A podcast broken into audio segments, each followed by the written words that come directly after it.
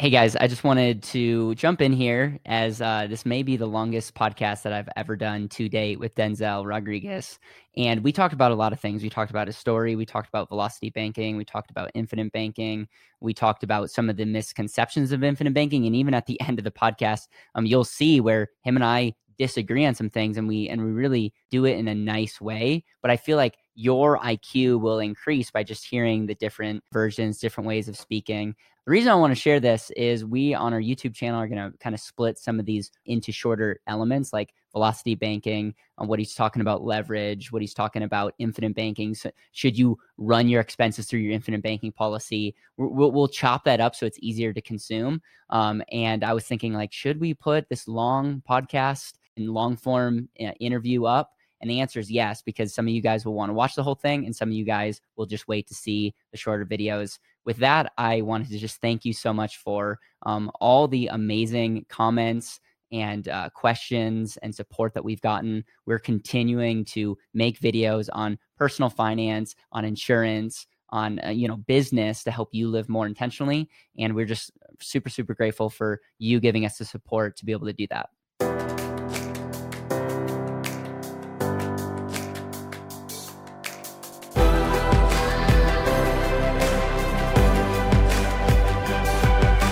This is Better Wealth with Caleb Guilliams. The man, the myth, the legend himself, Denzel Rodriguez. Welcome to the show, dude. I, am glad uh, we're making this work, and I'm I'm so honored to have you on my YouTube channel and podcast. Dude, it's an honor and a privilege to have had the opportunity to actually meet you in person. So that was pretty cool.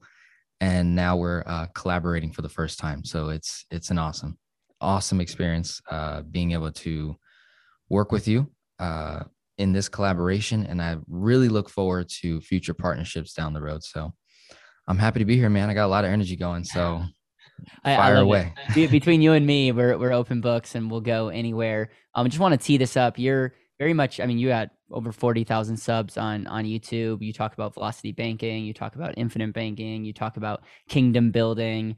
Talk about all kinds of stuff. And you, what I love about your style is you just, I feel like you just turn on the camera. You're like, all right, let me start talking. And uh, you're, you don't hold anything back and you're very authentic and honest. I just appreciate that about you. Um, and so before we jump into infinite banking, why life insurance, what is velocity banking? That that's something I would love to articulate uh, or for you to articulate to, to our audience. Um, I, I want to first ask you, what was some of the key elements in your life that made you be the person that you are today? And you know this youtube channel didn't happen on accident. You put a lot of time and energy into it. What made you be the kind of person that wanted to turn on the camera and talk about money and just be honest about your faith and all of that? And so i'm kind of teeing up the the floor for you to take this wherever you want it but want to give uh, our audience context before we get into the the nitty gritty. I would say some key details uh, that key experiences I had. Uh, just going back to the start of the YouTube channel, started in August ish of 2018. I started recording videos on my commute to and from work at the top of the year, beginning of 2018.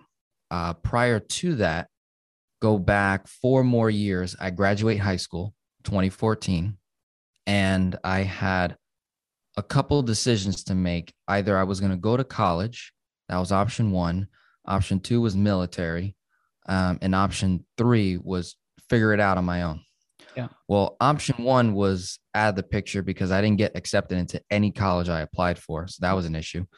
And option two, I don't think I just, when I was uh, talking to recruiting agents in the military, just something was not right uh, in, in terms of me being in that department serving, whether it was a a war fighter or tech or construction, whatever was something wasn't right. And maybe the other thing was fear, uh, fear of serving in my country. Uh, so things just weren't in alignment there. And then three, I was like, well, I'm gonna figure this thing out on my own. As soon as I said that, I got a call a couple days later from a, a marketing company called Vector Marketing. Come to find out, this company sells high end kitchen cutlery, and that is called Cutco, yep. that brand. Yep. Um, I show up to an interview. These people seemed really freaking excited about selling knives. They blew me away. I was like, all right, I got nothing better to do. I was working at an Italian restaurant and I was playing video games all day long. That's really like was my day was playing video games, doing sports activity. I was in wrestling, I was in band, I was in football. So I, you know, enjoyed sports, loved playing video games, Call of Duty, Modern Warfare. I mean, Gears of War, you name it, Halo, all of it, done it all. Right. And then uh, once I showed up to training at at Cutco, they exposed me to speaking, communication, networking, sales, um, follow up, email, text, scripts, sales scripts, referrals, how to get leads. I mean, my mind was blown at the potential of how much money I could make just selling knives. And in my brain, I was like, well, if I can learn how to sell knives, I could probably sell anything. Like, and that was a key uh, uh, shift in my life. And I was 18 at the time. From 2015, 2014, 2015, all the way up to 2018, I still remained with, um, I had, a, I always had like a consistent job right? And I bounced in and out of network marketing, MLMs, direct sales companies. I was selling everything. I was selling Invicta watches, you name it. I was in and out of it. Skincare products, protein shakes, you name it. Um, I I sucked at all of them, right? I made a little money, failed, made a little money, failed, made a little money, failed, made a little money, failed. But along that whole entire path, um, in in the faith world, um, whenever you talk to your pastor or or someone of faith, usually they they say something to you and they're like, "I received this from the Holy Spirit," right? So they'll say something along the lines of, "I see this in you," which would be your gift or your your skill, your talent, a, a treasure that you hold. And before you realize it, other people say it. And what what starts to make you believe it is when all different walks of life start saying the same thing. So for me, from 2015 all the way through 2018, people would tell me, Denzel, you have a good voice. You got a strong name. You could be on radio. You have a nice, solid voice. You have a nice voice. You could speak. You could do this. Like I kept hearing that over and over again. Coming up to 2018, it just finally clicked. One person whom I met, his name is Alex Albaran. Shout out to him he has a marketing business and he said, dude, you should record videos. He was a little more specific the way he said it. Yeah. You should record yeah. videos. You have a solid voice. You can get on social media and you can share and teach these things that you know. It seems like you've got some really radical, uh, pretty interesting financial concepts. I, I mean, I've never heard of this stuff, but it seems like it really could work. And I was like, all right. And within a few weeks, um, I just I bought one of them little magnetic things on, on that you put in the AC in your car and you hold the phone like with yeah. the Uber drivers and the Lyft drivers. So I just did that, click record, started talking about velocity banking. What is it? How does it work? How I've been doing it? How's it work for me? How I paid off my debt. And then I said, you know what? Maybe I should kind of write this out. I bought a little easel board in my room. Literally, you go to my YouTube channel, you can see the evidence. You could see my room and you could tell it's a bedroom because you can see like a little piece of a bed on the in the video. I didn't I didn't know how to edit, record, shoot, nothing. I mean, my top my head was cut off. It's not as clean as this, what you see right now. So you can go back and you can actually see the evolution of where I came from. I share my story and all that good stuff. But those are some key details. And then thirdly was my belief, faith, and surrender in Christ Jesus, right? Being my Lord and Savior, uh, receiving wisdom through the Holy Spirit into my life, just surrendering to what I think I know about the world, surrendering to what I think I know about money, and just starting from a clean slate. And my prayer has always been help me unlearn and relearn what I think I know about the kingdom, what I think I know about money, what I think I know about the economy, geopolitics, polit, you name it right and i i have this you know uh, people call it this voice I give it credit where credit's due. It's the Holy Spirit speaking through you, right? That's your communication through frequencies and whatever you want to call it. But it's essentially the Holy Spirit talking to me and ministering me to deliver my purpose, my original intent, my reasoning for existence here on planet Earth. And to do that effectively, righteously, with ethics, morals, and values, here we are today, you know, building a, a seven figure business and making more money than I ever could imagine. And that's not even nothing compared to the potential, um, helping tens of thousands of people, being able to talk to people like Caleb, where most would have to go through all these loopholes. And it's like the Lord's just opening doors, opening doors. He also closes doors. Yeah. Right. But he opens he more than, doors, than right? slams doors. And I I embrace that because it's a relationship. Yeah. Right. And sometimes I'm gonna have a disagreement with God. But then at the end of the day, I remember, oh well, you did create me. So um you probably know more than I do. So uh yeah, I'm gonna I'm gonna suck it up, uh, uh dust my boots off and uh knock on the next door Right. right? Talk Right. to the next person, talk to the next lead, make the next sale, right? Uh, get the next referral, help whoever it is that I need to serve. So those are the key, key details that have occurred in my life. And I've just been steadfast, staying consistent all the way through. One of the things that I want to highlight about you is you're very abundant. Um, you're very open to collaborations. You want people to win. Um, you're very honest, and I think there's no there's no doubt, and there's there's a really great blueprint that you have on your on your YouTube on how to be successful because you just put yourself out there. And I, I'm I think there's someone that's watching this. There's someone that's listening to this that needs to start doing something. You might not know what that thing is, but uh, you're making excuses on why um, you're not doing it on because of what your parents will think or your your friends will think or um, you know a, a random person on the internet what they'll comment. And it's like man it is so freeing when you're when you're doing this out of gratitude and you're not your identity and your happiness is not built up on comments or what other people think of you and you have a pure intention. So that's all the things that come to my mind when i think of who you are. And that's why i'm so grateful that you are in my life and vice versa um, i'm very grateful to be speaking to you. So when when it comes to like you're starting to make videos um, you have a friend that's like hey you should start talking about these unique strategies.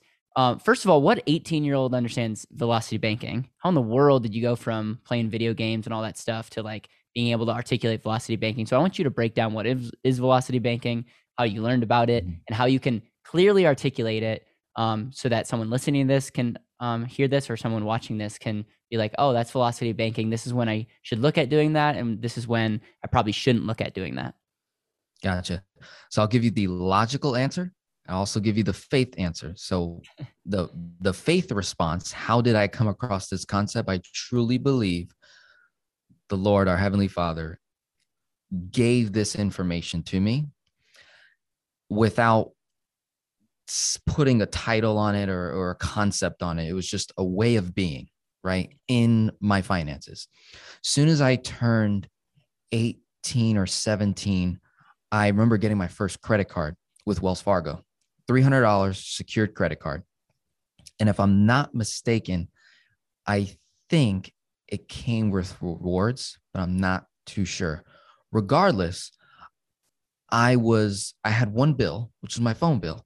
Mhm. And somehow my brain said it would make sense to run the bill on the credit card and pay it off in 30 days in full.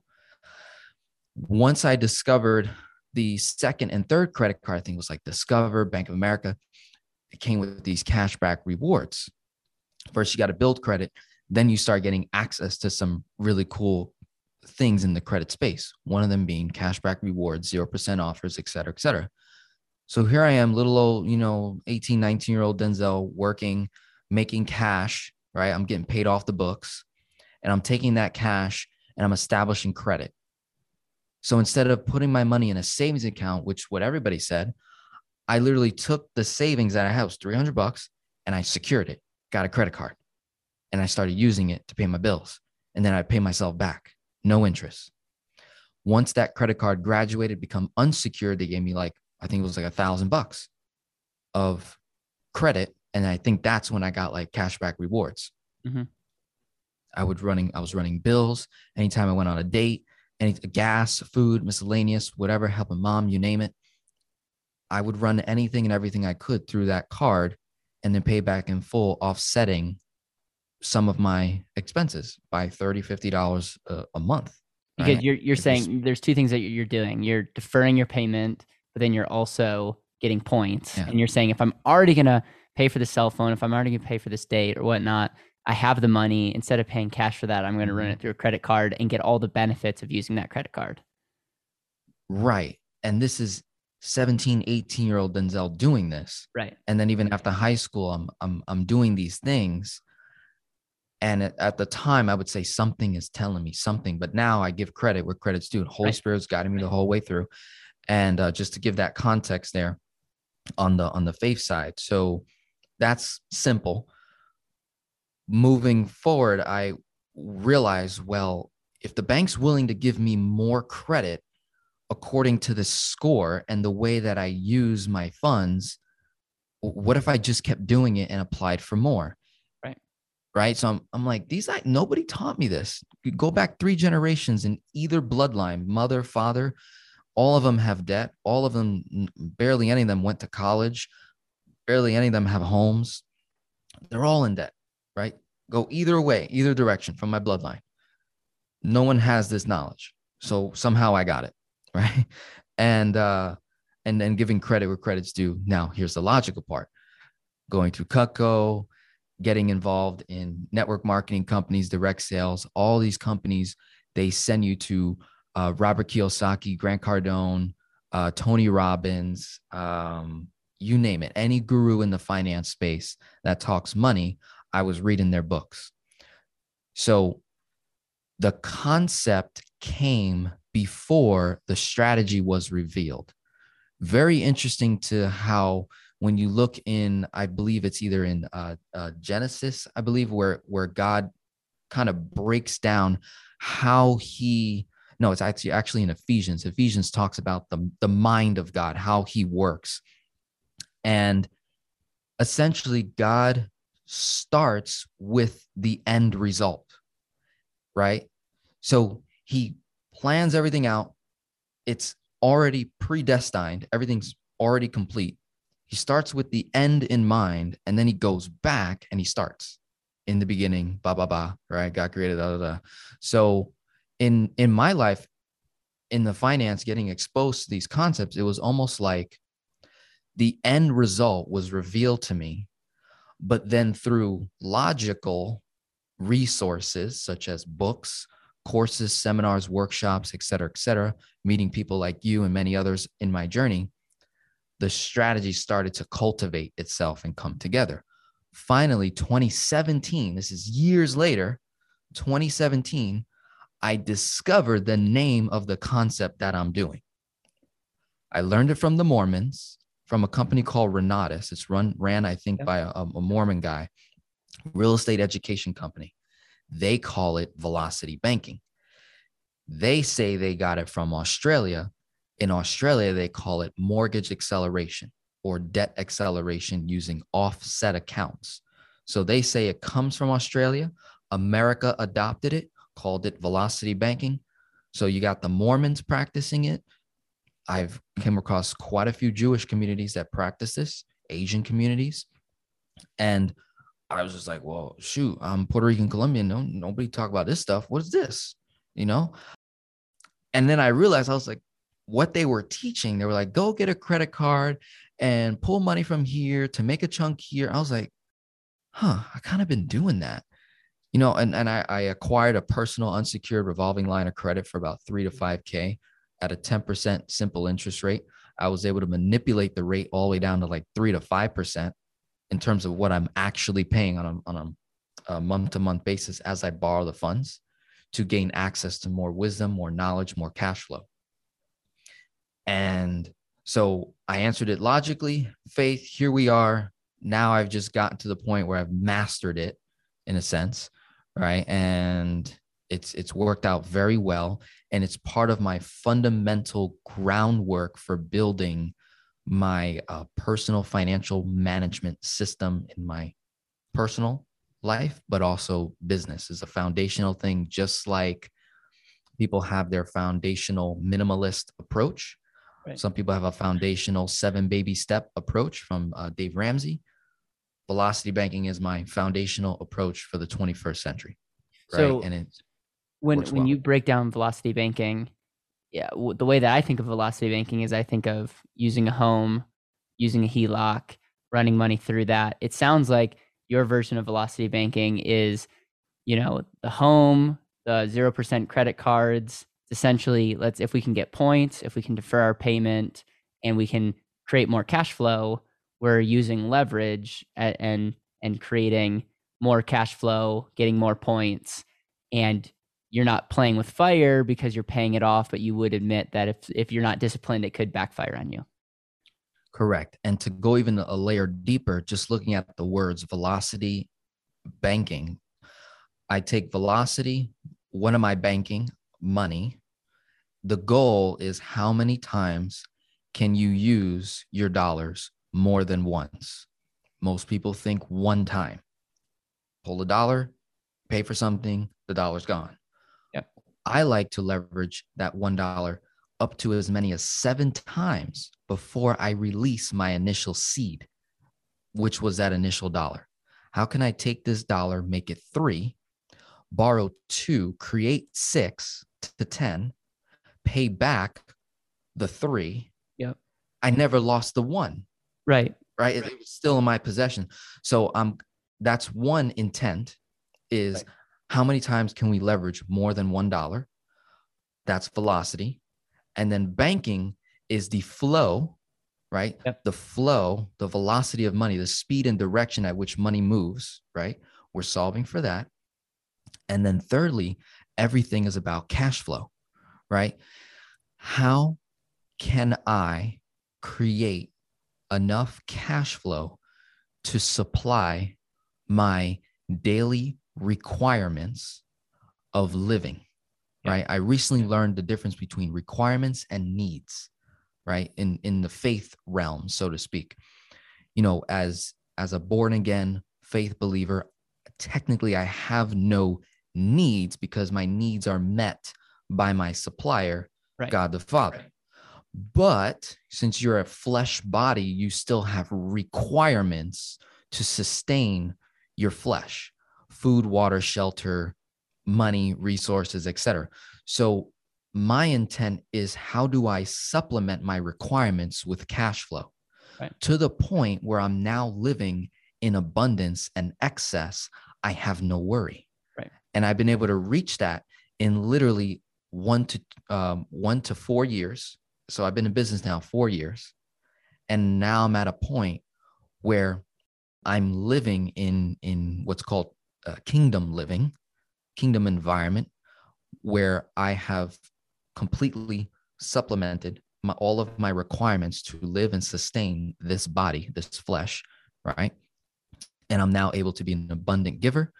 I'm able to receive in abundance because I've created the systems to receive in abundance.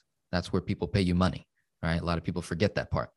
Um, they like to give, give, give, and help, help, help, but um, you also need to replenish right? There's a, there has to be a flow.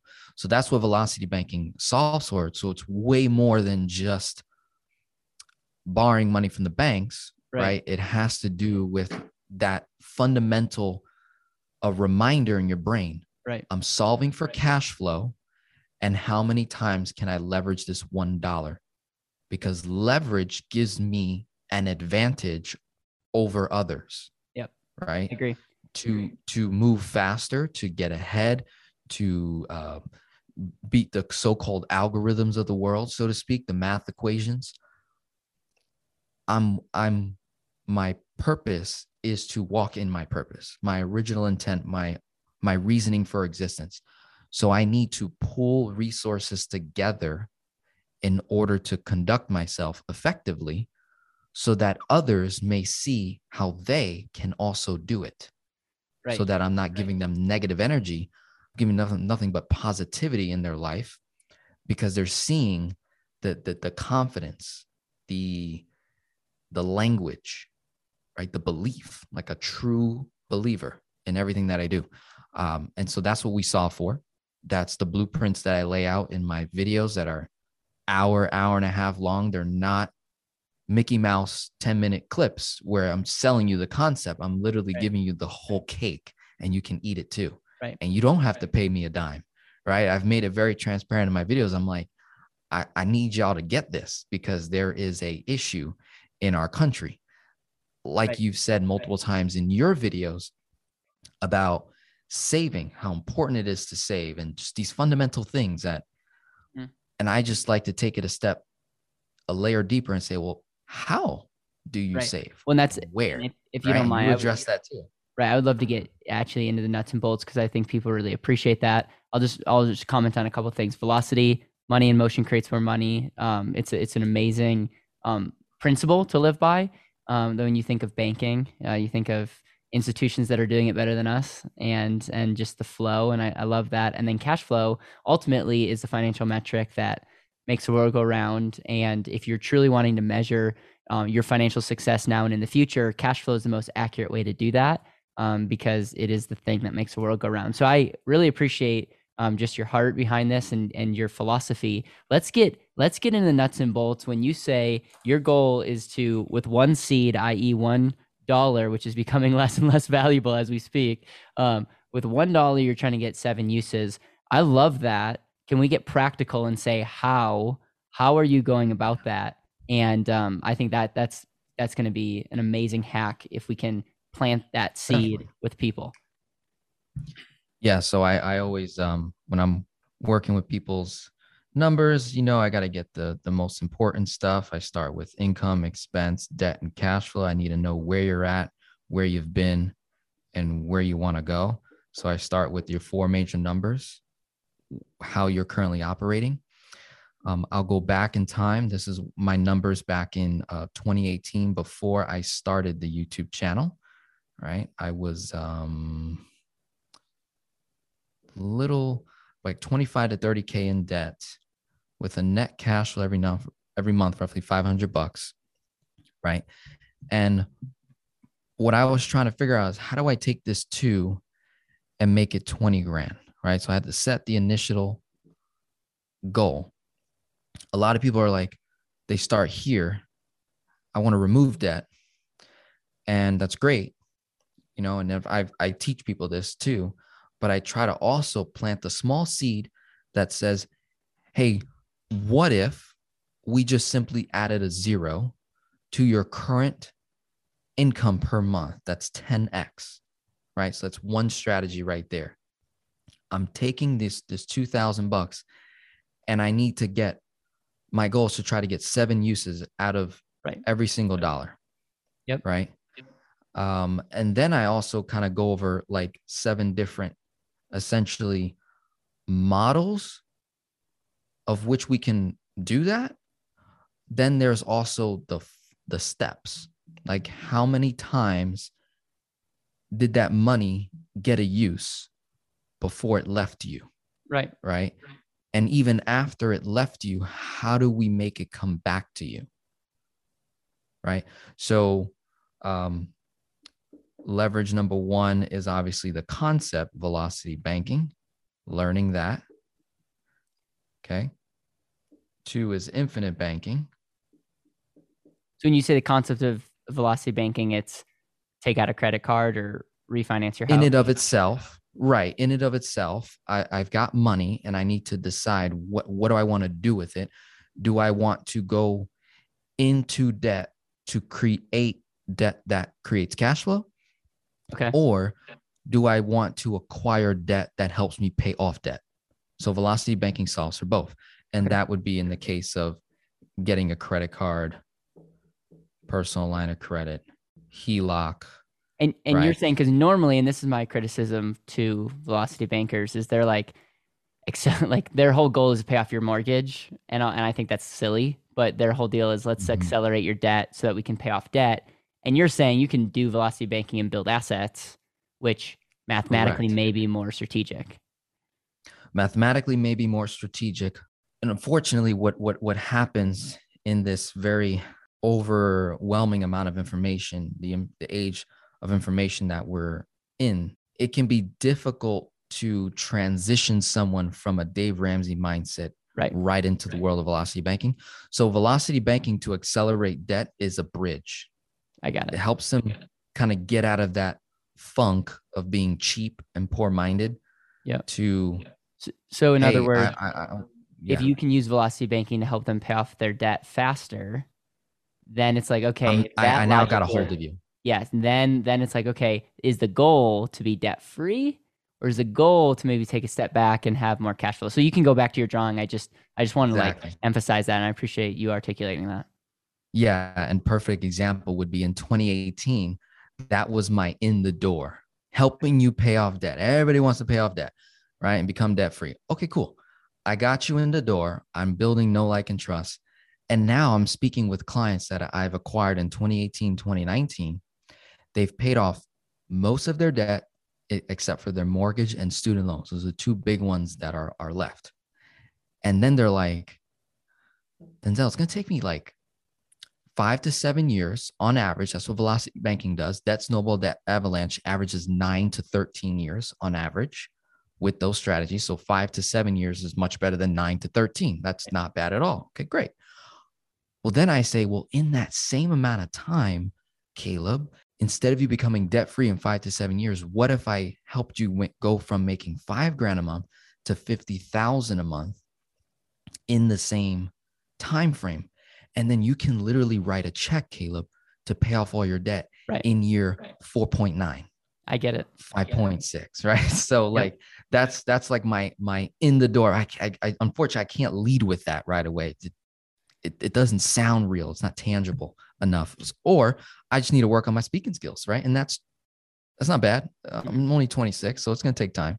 But velocity banking i get a personal line of credit or heloc i'm making two grand a month if i get access to 10 grand which is what i did making two grand Mhm. I got access to a ten thousand dollar personal line of credit at a uh, at the time was a was a ten percent rate. So two to ten, I've already multiplied the, the money. Right. Five hundred is my cash flow per month times twelve. That's six k a year, right? I'm I'm thinking, what is the most effective way to to use this free net cash flow? I can only reduce my expenses by so much Right.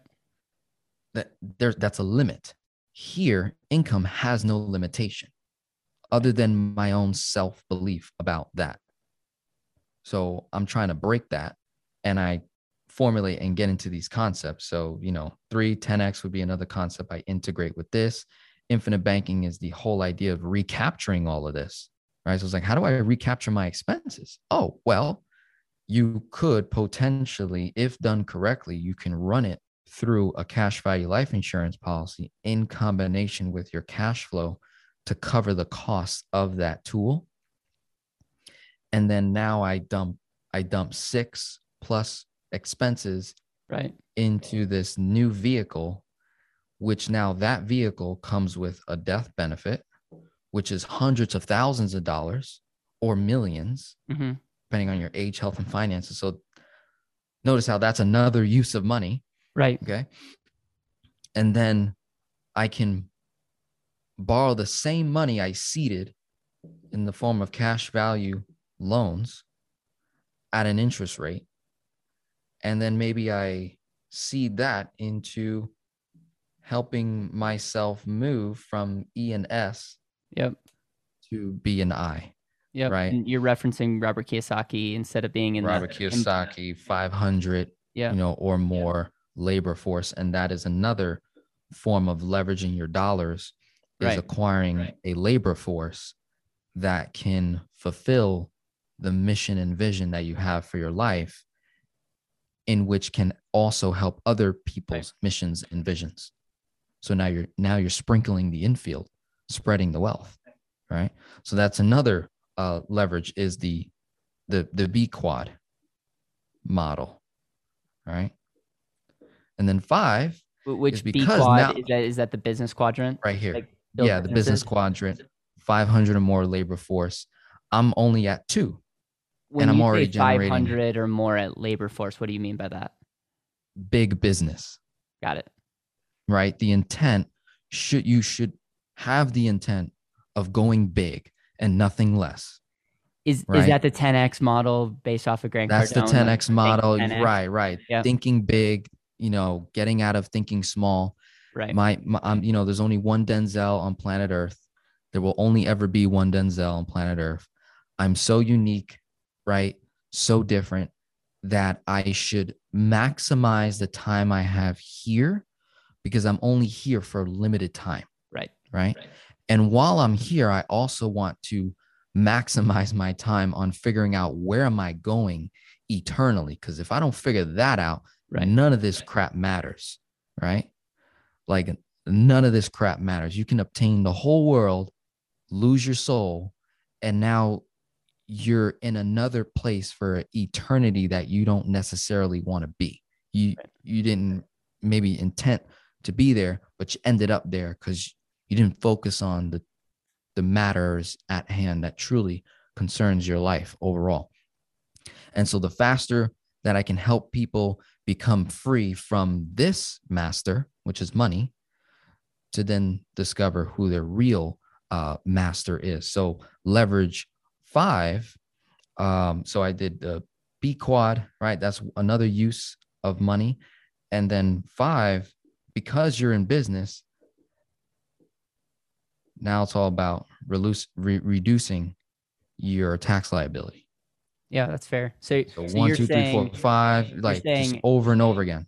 you're saying if you're already paying a tax and you're Mhm. now a business owner and you're able to deduct certain things or through a corporate structure figure out how to reduce something that's a dollar that was leaving and now you're attaining it and so that's like a quote unquote infinite return which by the way this is not Correct. investment of advice don't sue us but that that's is that your concept of another lever Another correct. It's Okay. like, wait a minute, if I can tap into my tax liability and Right. reduce it from 35%, reduce it all the way down to 10% or less, or or in some cases, in many cases, ideally reducing it to zero, nada, nothing, that now produces cash flow.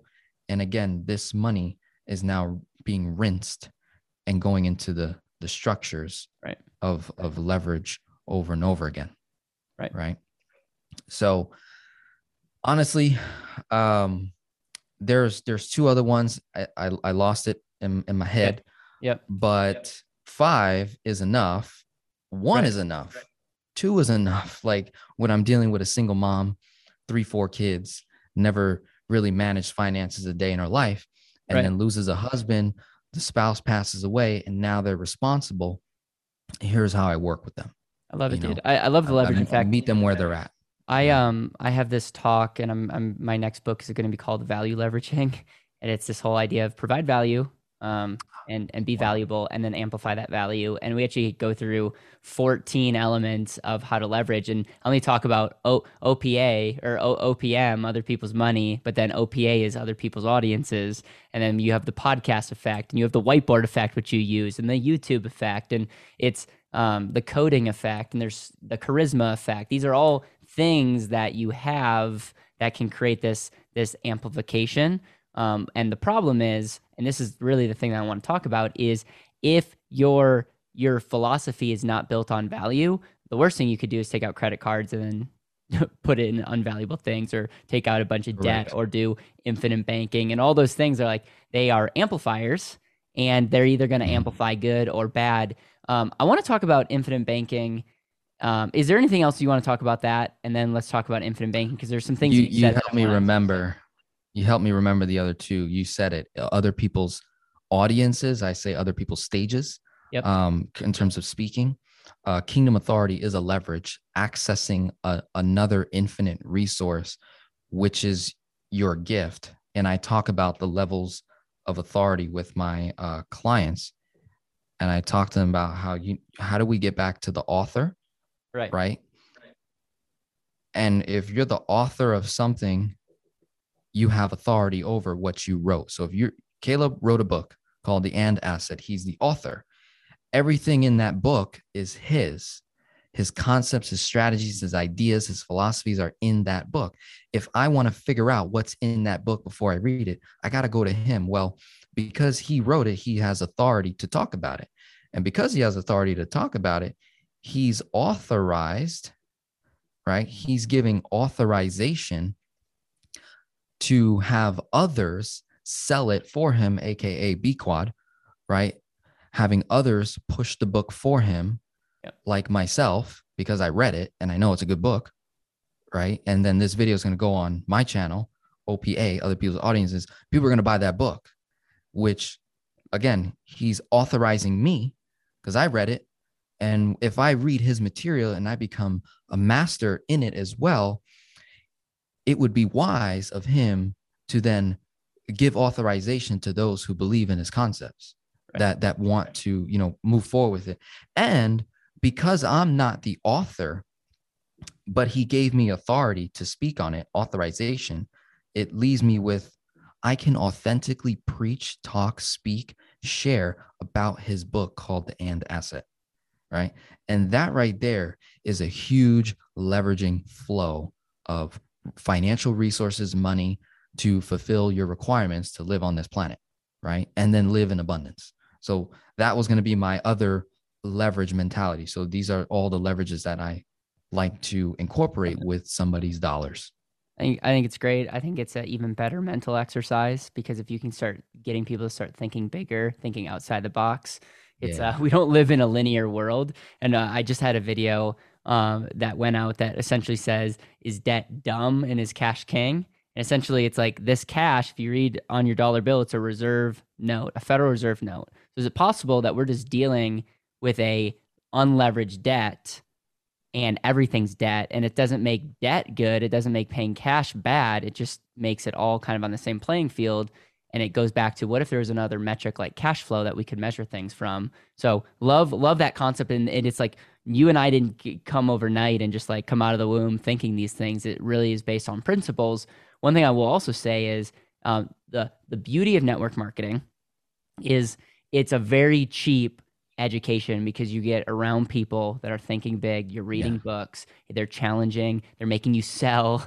Um, i have a ton of respect for people in the uh, lds uh, faith because they're they're going two two years on a mission and knocking on doors and and and they are building some in, uh, incredible resilience and i think it's some of the same with network marketing now that's all i'll say there's pros and cons and um, I, I could we could probably do a whole video on the pros and cons to network marketing, but um, I think it's cool that you are the type of person, regardless what money you made in network marketing, you're the type of person because of the other leverage effects that came from you being there. And I think uh, it just all comes full circle. Um, anything else that you want to mention that before we talk about infinite banking? Because you mentioned some things that I would really, really like to to share and talk through. And I think we're going to serve a lot of people and just our dialogue as it relates to infinite banking, pros and cons of that, and just language behind what we say. I would I would just say just to kind of close the the conversation with velocity banking for right now because we're just having a conversation here. For those that are listening to the conversation, you're getting the mindset, the mind of the way I think of these concepts. You want to get the actual blueprints and formats. That's you know totally different. You know video where I lay out the numbers and stuff. But also keep in mind at the end of the day, all I'm trying to do is borrow from Peter to either pay Paul to do a job, to do a work for me that produces cash flow, or to acquire Paul's asset, aka real estate, small business, etc., or stock, or wh- whatever that may be. If I'm paying from, uh, if I'm borrowing from Peter to pay Paul off, my intent is when I borrowed from Peter, he's not charging me any interest. Paul was charging me interest. So if I can simply borrow at zero cost and pay off something that was costing me something, and then I recapture the cash flow from that, you are essentially beating the interest versus you just taking your net free cash flow each and every month and applying it to Paul each and every month. Paul's going to hit you no matter what with interest. Whether you use all your cash flow, 50% of your cash flow, 25%, 100%, you're still going to pay interest. What if you could completely eliminate the interest, Right. offset it, Right. and now put, put you in a better financial position to then say, okay, now that I know how to leverage a little bit. I paid off my car, paid off some credit cards, wiped out my uh, personal loan and this business loan, got this mortgage left and student loans. Well, before I tackle that beast, what if I acquired three more beasts like that, but actually instead of me paying it, it pays me? So it's just, I just switched yep. the mindset on you. And that's where we get into leveraging to create cash flow rather than leveraging to just pay off debt. You always have to deal with taxation, inflation, and devaluation. So, inflation, you combat that by eliminating interest a bit, but you're not really truly breaking even, right? So, in velocity banking, full transparency, you're not going to solve for all three if you're just paying off debt. But if you solve for cash flow, you can absolutely cover all three, get ahead of all three taxation, inflation, and devaluation of the dollars, right? So we'll close it out right there and then step into infinite banking because that's even well, what's the difference more of a powerful concept. What's the difference between inflation and devaluation? Because I feel like they're very similar. Inflation. They are very similar, but from my education and just speaking with some other folks, um, inflation just simply means that the price of something goes up, right? But it doesn't necessarily mean that the value of the currency went down. Something else, if I'm understanding correctly, something else causes the value of the currency to drop. And that has to do with printing more money. But it's a correlation. If I print more money, Right. I need to raise my price on these products and services because now there's more of this money. But why? Right? Like I I I try to ask, well, why? Why would I increase my prices? Some people do not increase their pricing. Some people do. Right. So that's how I knew. I was like, wait, there is a difference. Yeah, that's fair. Inflation is different. And then devaluation is something totally different, having to do with printing, mismanagement of funds. And then the taxation part is a whole nother monster yeah. on on yeah. on every single dollar that that comes into your economy. So being yeah. able to remove that and then get into vehicles like infinite banking, like real assets, tangible assets, non-duplicatable assets can combat inflation regardless of what happens to the currency, the asset will always remain. It'll always preserve its its value. It cannot technically devalue, right? A house will always be a house, right? It provides a place for you to live. How can that possibly devalue itself other than, you know, maintenance and, and that kind of thing? But if I maintain the asset, if I have something like gold, or if I have something like silver or cash value, it's not that the asset is devaluing, it's the currency. So it requires more of that currency to purchase that asset, but it's still the same asset. Gold right. will always be gold. A house will always be a house. A business will always be a business. But for some reason, it's costing more. So that's where I separate yeah. the three taxation, yeah, no, inflation, devaluation. Yeah, I think it's, it's a, a, tough one. I, I, still get confused myself. It, it, yeah, totally. And I think it's at the end of the day, um, people say it differently. And when you we inflate the money supply, um, it RB dollars become less valuable, and and as a re- relate they correlate. And at the same time, you're totally right. Like that is there's other factors. It would be foolish for us to think just printing of money. There's probably more factors. But more factors. When Correct. we when we're printing trillions and trillions of dollars, and we're like, huh, I wonder why all the prices are increasing. Um, mm-hmm. you know, but there's there's uh people in in power that would disagree with that economic logic, and so who am I? You know, uh, let's talk about infinite banking and um, my my my two cents on infinite banking is you know you utilize a life insurance policy. Um, a lot of people choose to do whole life. You overfund it. Some people call it fully funding it, meaning you're maximizing the cash, you're minimizing the the base insurance cost and you're using uh, things like term riders and PUA riders to stack the cash. And the benefits that you get is you get your one dollar to grow the rest of your life with special tax advantages. You can uh, lend against it or borrow against it. You get your life insurance benefits in in the future, gives you different options. It protects you, um, creates a legacy effect. In some cases, allows entrepreneurs like you and I to save more money. Um, and if we're going to get uh, wooey, it helps you show up more powerfully. It might uh, unlock some areas of thinking. It might allow you to take on more quote unquote risk or opportunities because you know that your foundation is secure. So it's like right there, those are six leverage effects of quote unquote infinite banking. And it's, and it's yes. not, and I just want to be very, very, very, very clear that um, life insurance, when set up and used properly, is not an investment. But over time, it can be a very efficient place to save your money. And it's um, one of the most efficient paper assets when it comes to privacy and other benefits. Anything that you want to add to that? Because then I want to get into some of the language that we use, some of the confusion that I think people have, some of the mistakes people make, and how you can use infinite banking, how you've you and your clients have used infinite banking to really take their wealth to the next level. Absolutely. And so we're resonating on the same frequency. You basically said it's a safe, secure, liquid, guaranteed asset, right? It it doesn't fail as long as you proceed with what was originally designed for the cash value account itself. So it has that safety, security, and liquidity. It's not an investment. You know, I had a very interesting conversation with a gentleman by the name of uh, uh, Todd Baldwin, I believe his last name. Awesome YouTube channel. He's a real estate guy, multimillionaire. Um, he's he's all about really maximizing, making as much money as he possibly can to protect his family.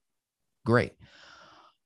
Language is very important when you are discussing financial matters because it can determine a taxable event from a non taxable event, a certain jurisdiction over another jurisdiction, right? So, language is very, very key when we say something is not an investment, therefore you cannot compare what is not from what is. Does that make sense?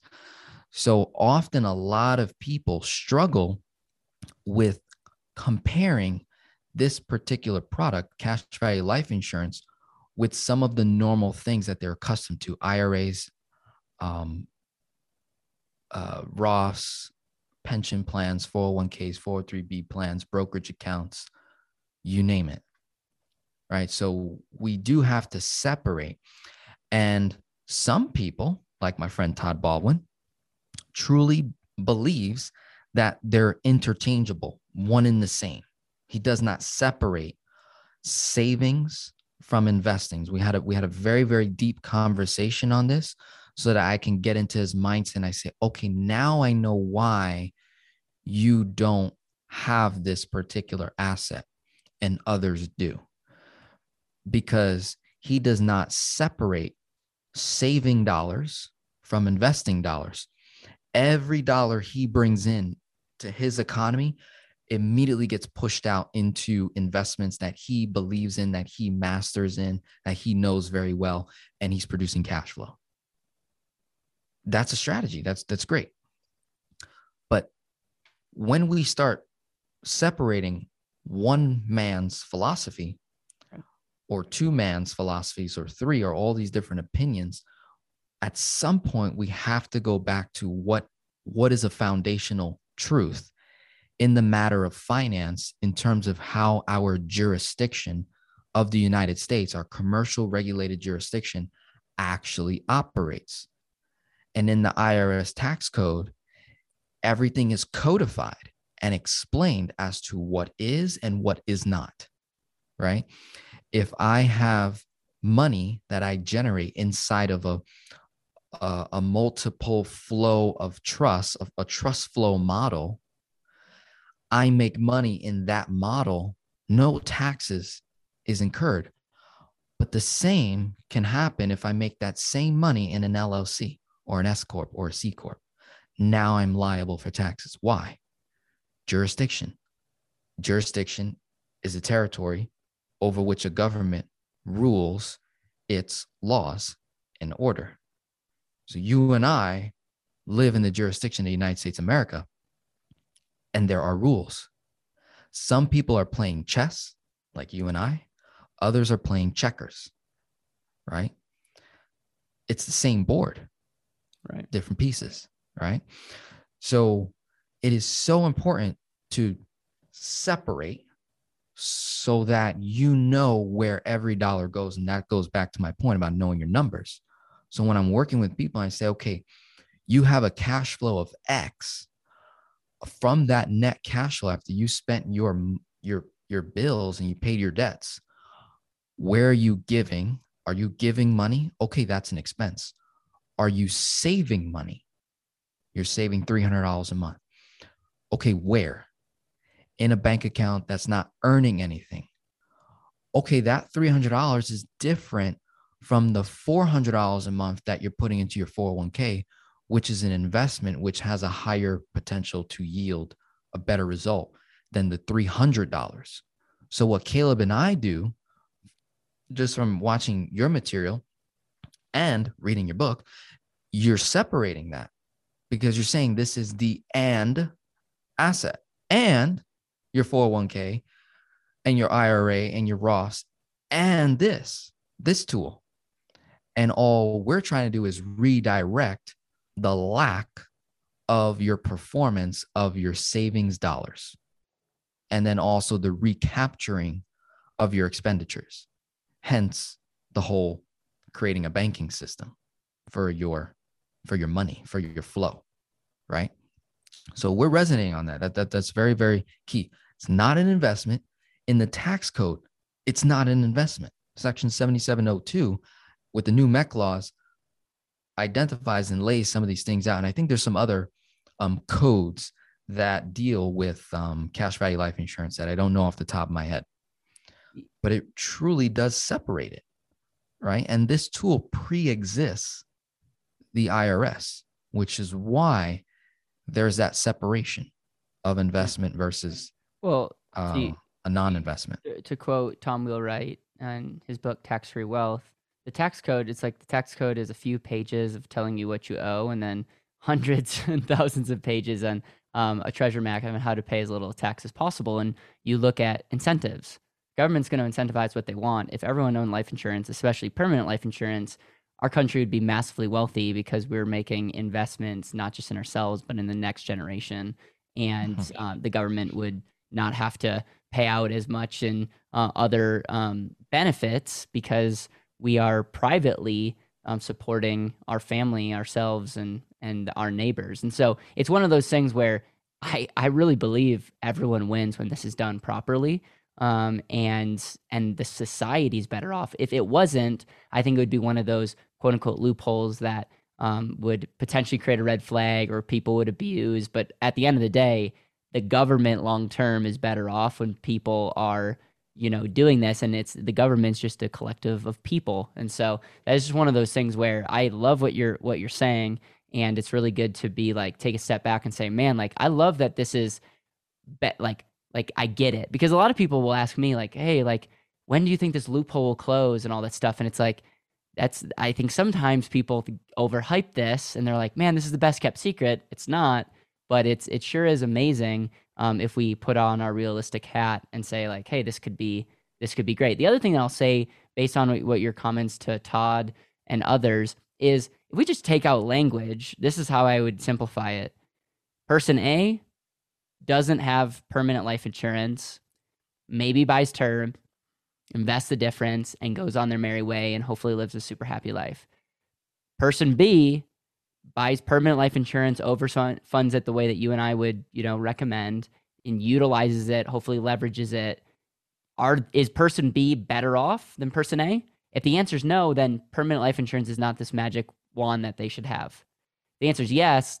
It doesn't matter what we call it they're better off. You know, and you know what I'm saying? It's like it really comes down to does this thing, does this widget, does this black box, does this whatever you want to call it, does it help you be more intentional? Does it help you mm-hmm. get results? Does it get you what you want? And one of the things that I'm on a mission to doing is like educating on the multidimensional aspect of an asset.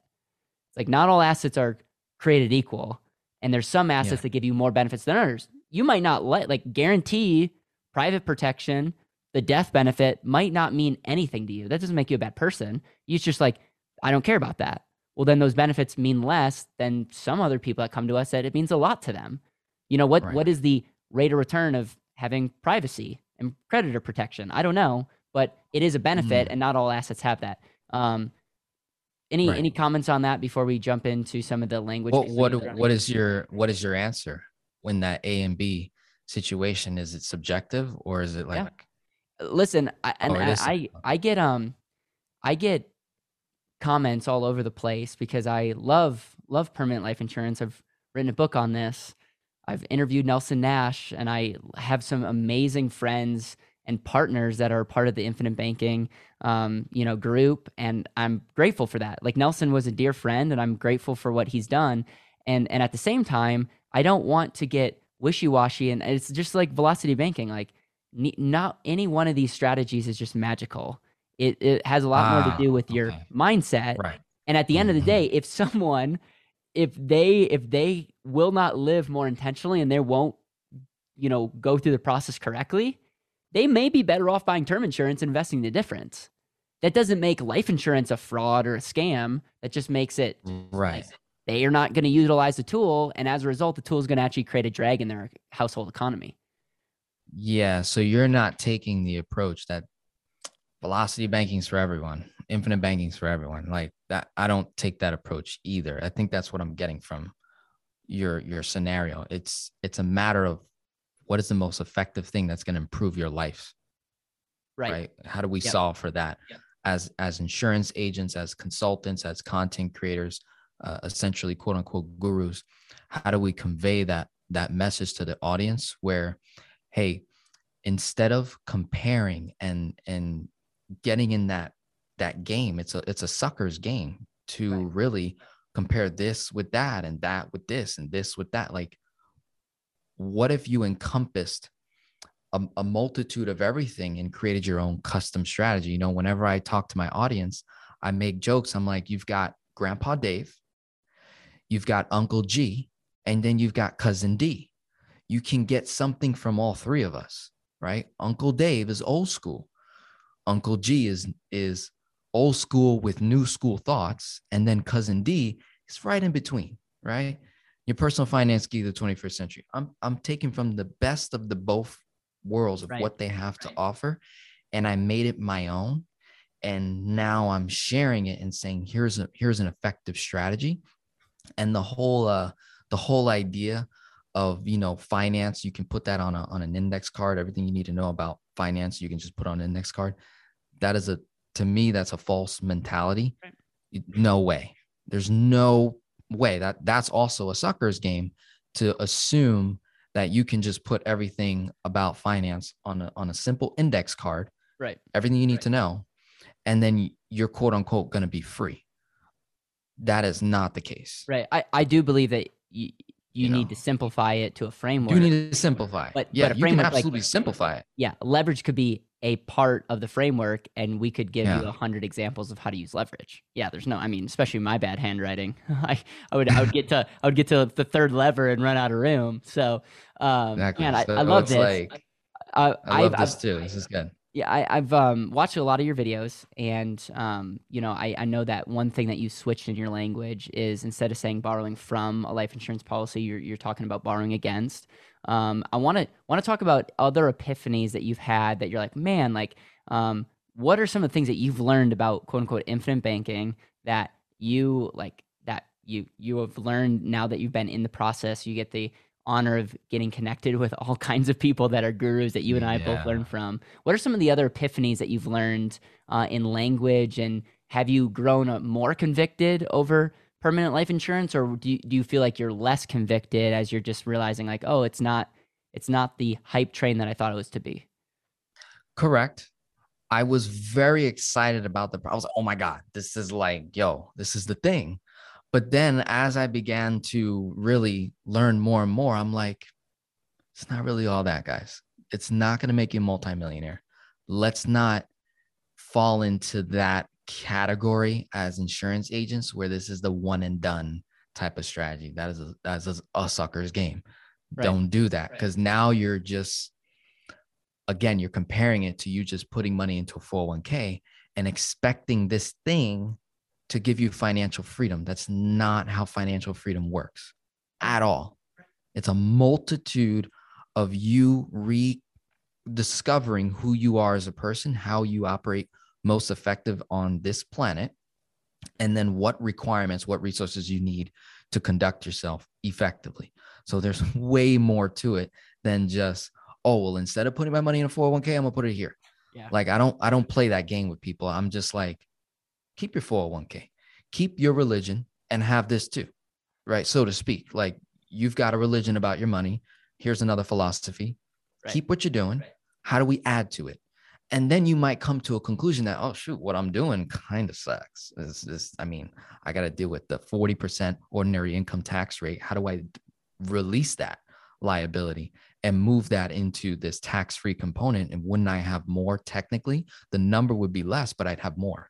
Right. That was another thing. That's an a, that was a huge epiphany for me Right. that I discovered with cash value life insurance versus, you know, and this is not the most effective way to do this, but it does have some merit to it where I was um, recently just running some numbers with a gentleman who is uh, uh, 51 years old and he's got like, I think over 350 plus K in his um, 401k and he's going to keep funding it, I think, till age 65 he predicted he would have $3 million in there and he could live fine for the rest of his life. And I told him, You're sadly mistaken, my friend. That's not enough money. Like, even if you Yeah. acquired $5 million, even if you acquired $7 million, it's not enough money. And here's why it's the way you accumulated it. Because what you're not accounting for is the taxes, which you will be at the highest tax rate, ordinary income tax, when you distribute those funds out of your 401k. Number one. Number two, you're not you're not accounting for inflation. Inflation is now over seven percent, and it's rising. And every year, the cost of goods, while your money is growing, the cost of your living is also growing with it, right? Then you've got the whole devaluation thing of money, right?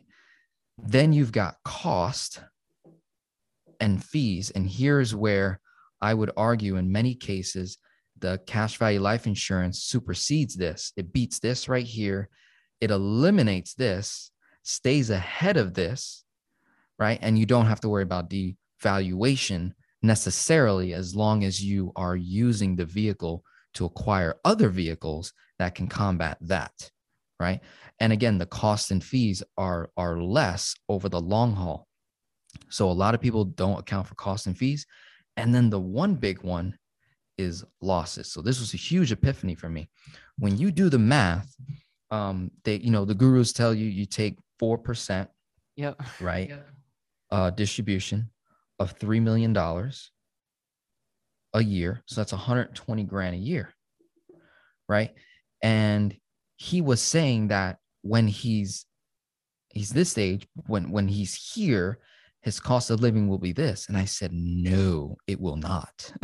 Yeah. It's going to be more like here, buddy. So you're going to have to take out more. And my friend, what happens when you're 65 and you do your first distribution, whether it's on a monthly or an annual basis, and then another COVID breaks out, or another bank bailout, or another recession, or another depression, or another black market, or another market crash, or real estate crash? So you lose 20% of $3 million. Do you know how much harder it is just to recapture what you lost? Right. So if I lose 20% of 3 million, that's 600 grand. What most people don't realize is if you earned, right? So you went from you went from 3 million, right? And then you minus 600 grand. Now you're at 2.4. What would be the rate of return just to restore back to 3 million? I promise you it's not 20. Right. It's way more than that just to break even. Right. And that's that's why they're saying the four percent rule is aggressive with this typical model. And some people are saying three percent or three and a half percent. So that just brings your 120 number down lower. Yes, you include Less. inflation. It's it's uh you're gonna your cost of living just to maintain your current standard of living is gonna increase. And then the big thing is what are taxes gonna be on that 120? I don't know. Yeah. It's gonna be something. And it's ordinary income. And And so then here's yeah. here's where I blow people's minds. I say, what if I just helped you generate at least a half a million a year, right? And I use my numbers, right? I said I I, I almost made almost a half a million one year, right? My total expenses that year uh, was somewhere around 200k. So the net, let's say this is your expense, you you generate 500k, right? You spend 200 taxes, costs, fees, operation, right. living, everything. You net three, right? This is your online e-commerce business. Let's just say you net 300k. You could even go lower than that, right? Say, say half, 50%, 250k. My friend, 250k in cash flow after everything is done. Divide that by 12, my friend, that's 20 grand a month versus 120 divided by 12 that's 10 yeah thousand. And i didn't again we have to minus your cost of living. Yeah well and right? And, and so most people are just solving for oh i just need to cover my my my my lifestyle i'm like well whew, that's not a good model my friend you need to have excess for emergencies the fact that you're going to get older healthcare is going to get more expensive and i just start dropping these things i'm like the number that your problem isn't accumulating. Right. Well, right. You, you need to, per, well, that is the problem. Well, let, the problem is you're accumulating. let me ask you this. This is take that 500 gross number and divide yeah. it by 0.04. Tell, tell us what number that's going to be. So if you take 500,000 and divide it by 0.04, which represents the 4% rule, the distribution, you're going to get a number of 12 million plus. 12 million plus. Okay. So what's what's easier? Is it is it to accumulate 12 million or is it to create 500? Now these are both big numbers, right? Yeah. But but uh. one of the things that we like to do is reverse engineer the it's like what's easier to to hope to accumulate your money and hope it grows and you know or figure out levers where it's like creating half a million dollars, don't get me wrong, that's not like that's not easy, but it's like I would take that all day long. And when you realize that half a million dollars income stream is an equivalent of having a 12 plus million dollar portfolio, you you wonder why it's like, man, um, what, why am Dude, I doing You just broke, that I'm doing? Blew my mind with that math. You just blew my mind with that math. I didn't, I, cause I didn't know what you were getting at. Cause I'm, you know, uh, I often tell people, I'm like, I'm not a math guru. Like I'm still learning, but that little equation that you did, because I was like, what does he mean? 500 and I divided by zero. I got 12.5 million. I thought I was doing something wrong. but then you said it and you were like, it's over 12 mil. And I'm like, oh, he's talking about the amount of you the distribution. To, yeah. To, to, to have that. Yep. You so would if we're playing the, we're take, if we're if we're playing the typical traditional game, we then four percent. We yeah, and and if it's three percent, ah then do it even, even worse. It's, it's probably be around. Oh my million. god! So it's like that's that's the game from a standpoint. Is this is what's fun? Is this is actually more realistic? If you can create ten thousand dollars of cash flow, and we're going to play the four percent rule, take ten thousand divided by 0.04. What do you? What is that number? Ten thousand divided by 0.4. 250k. Okay, so what is easier? You're starting off. You're starting off. You're 21 years old what is easier mm-hmm. to try to create $10,000 of cash flow or to do the typical route and save up 250? Right. It's way easier to produce cash flow today, especially now more than ever before. And, the 10K. And, and, and there, if there's pushback, again, because I'm cool if there's pushback because I'm all about efficiency and there's not one size fits all.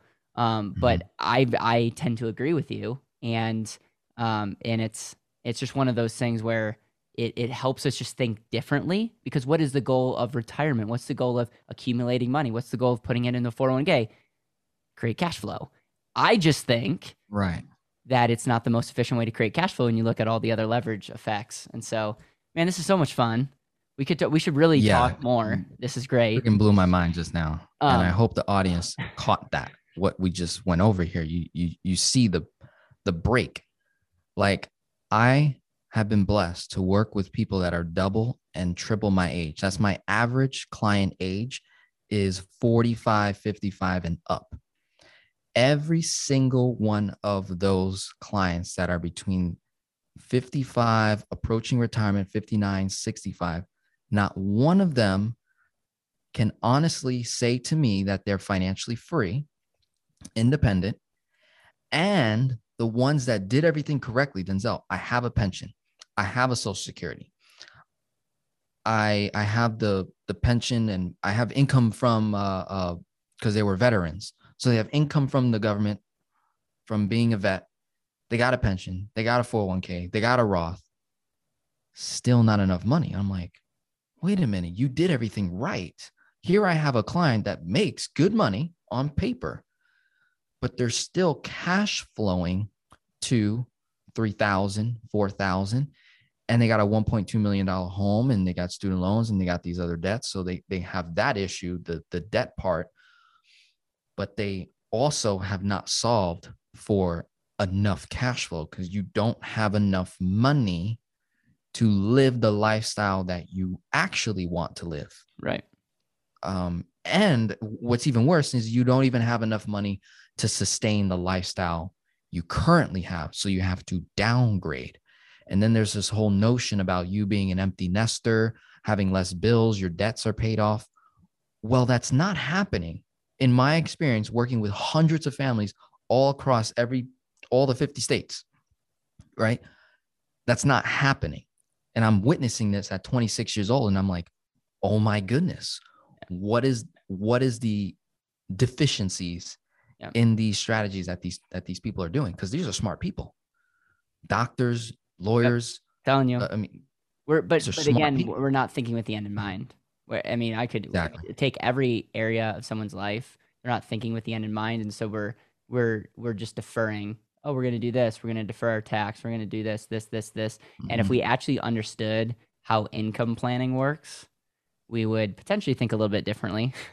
I'm biased, but I, you know, I'm biased because I've seen the numbers. I've seen the exact same people that you've talked to, and it's like, man, I wouldn't trade. I wouldn't. I wouldn't want to trade places with them. And if I would have know, knowing what I know, what would I've done differently? And it all comes down to make decisions today to enhance the result that you want. And if and if you're re- if you're going for retirement planning, you're let's call it what it really is is future cash flow planning, and optimize it for future cash flow because unless it's legacy and then optimize it for legacy, you know? And so it's, it's one of those things where um, I really do believe you can fit it on, you can fit your core principle and framework on a note card. And then you got to work with experts to really go deep and make sure that each one of those areas are optimized. Yeah. Going back to infinite banking, by the way, there's one other thing I want to say, and we're like running way off of time. I don't know if you have a hard stop, but I'm grateful, I'm good, grateful for your time. I, I, I blocked out a lot of time. We're good. Um, so a lot of people say they're recapturing their interest and or they're you know running their expenses through their infinite banking these this i want to have an authentic convo with you you've you've i mentioned the expenses thing um i think those are two areas that we got to be very careful about and there's a lot of people that just that's where they get confused it's like they read a book and they're like oh yeah. i'm gonna go buy a car and go on vacation and i'm my i'm gonna make money and i'm gonna run my expenses and my premium's going to equal my income and then my policy is recapturing interest and I'm paying interest back to myself and I'm like, okay, half truths, right? Because it's like I yes, is it more efficient to buy a liability with a policy versus cash? Asterisk, yes. And I'm I hope we understand the core principles and I would go out and get a bank loan and and if I could, if I'm okay with the payment, if it's more efficient than borrowing from the insurance company. And recapturing interest is essentially my money is able to grow, but my interest is going to the insurance company, not me. So these are some of the things I just want to talk about because um, I think it will be a really interesting discussion. I feel like we can talk about anything in this space. So I'll, I'll hand over the floor to you, and we'll we'll uh, further this convo. Yeah. So I have also made tweaks on this strategy as well. And I've come to the conclusion that the only expenses that I see valuable running through a policy is anything that I can earn cashback rewards on and any bill that I can actually reduce the bill by switching it from a monthly to an annual. And I laid this out in uh, uh, quite a few videos with my own numbers. And I'll do it here quickly because it's still fresh in my mind. Um, and again, I go back to the root of which dollars I am allocating to the cash value life insurance. So, me personally, in my business, I've been blessed. I'm saving a little over six figures a year in in cash value life insurance. I have two policies myself, which equal 85,000 a year. So just dealing with one policy that I'm funding 70,000 a year, right? Okay. It's it's $70,000 of savings dollars, money that has no purpose yet, sits in a bank account, has no purpose. Now, instead of me sending all of that to my cash value life insurance policies, right? I I do I have like a rule where I do like a portion, right, of all of my income that I make. I have like a 10 10 10 type of rule that I that I do.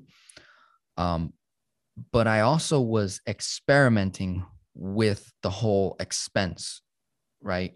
Running expenses. I'm like a lot of insurance guys talk about this and they're recovering they're talking about recovering 50% opportunity costs and these wild numbers and I'm like something's not adding up for me because I'm not getting the same results. So I, you know, before I practice, before I teach a thing, I like to try to practice it and experiment it with first to see what I get.